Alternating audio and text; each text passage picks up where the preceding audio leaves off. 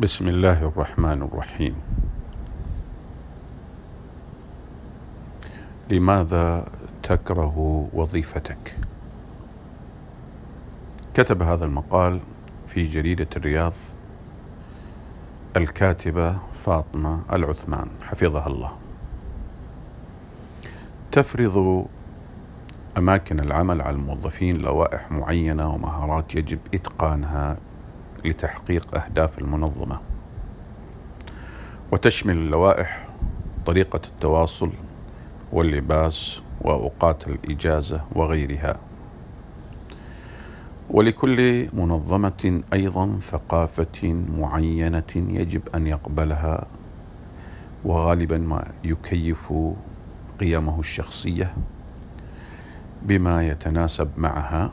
ولكل منظمة أيضا ثقافة معينة يجب أن يقبلها آه وغالبا ما يكيف قيمه الشخصية بما يتناسب معها المقصود الموظف أو الموظفة طبعا. مما يشعره في مرحلة, مرحلة ما بفقدان السيطرة على زمام حياته والاعتقاد بأن قدراته وإمكانياته محصورة في العالم المسمى الوظيفة وأن ثقته بنفسه ومعيار نجاحه وسعادته مبنية على تقييمه السنوي وما يعتقده رئيسه وزملائه عنه والمناصب التي تقلدها. وإذا لم يتحقق المطلوب يدخل الموظف في حالة من فقدان المتعة في العمل وكثرة الشكوى حتى يصل إلى حالة تسمى الانسحاب disengagement. باللغة الإنجليزية. وعمل ما هو مطلوب فقط بدون زيادة أو إبداع مما ينعكس بالسلب على أداء المنظومة وإنتاجيتها وأحيانا يؤدي إلى فقدان وتسرب أفضل الموظفين منها. ولتفادي كل ما سبق ذكره هناك أمور يجب أن تدركها قيادات المنظمة ومنها ترك مساحة من الحرية للموظف بممارسة أنشطة لا منهجية وتعلم مهارات أخرى ليس لها علاقة بالوظيفة الأساسية وأيضا وأيضا اكتشاف المهارات الأخرى التي يتقنونها واستغلالها لصالح أهداف المنظمة فذلك يحفز روح الإبداع والخيال ويوسع مدارك الموظف مما ينعكس على أداء المنظومة.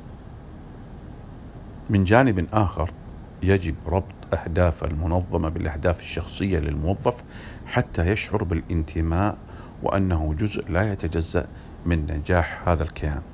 وهذه هي مسؤولية القيادة والإدارة الواعية في خلق هذا المناخ المحفز للولاء المؤسسي. وفي الأخير همسة لكل موظف. الوظيفة هي جزء من حياتك وليس كلها ويجب أن تطوعها ويجب أن تطوعها لتحقيق أهدافك الشخصية ورسالتك في الحياة. وجود مشروع خاص فيك والانخراط في أنشطة لا منهجية مجتمعية بجانب وظيفتك أمر ضروري لقتل الروتين وإبقاء شعلة الشغف متقدة دائما وقال وقد قال مصطفى محمود العمل العمل تشحيم ضروري للعقل. العمل تشحيم ضروري للعقل والقلب والمفاصل وبدون العمل تصدأ المفاصل ويتعفن القلب وينطفئ العقل وينخر سوس الفراغ والبطالة في المخ.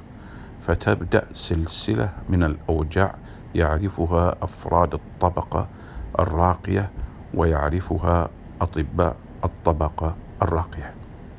الحمد لله وجزا الله الأخت آه، الكاتبة فاطمة العثمان خير الجزاء. والسلام عليكم ورحمة الله وبركاته.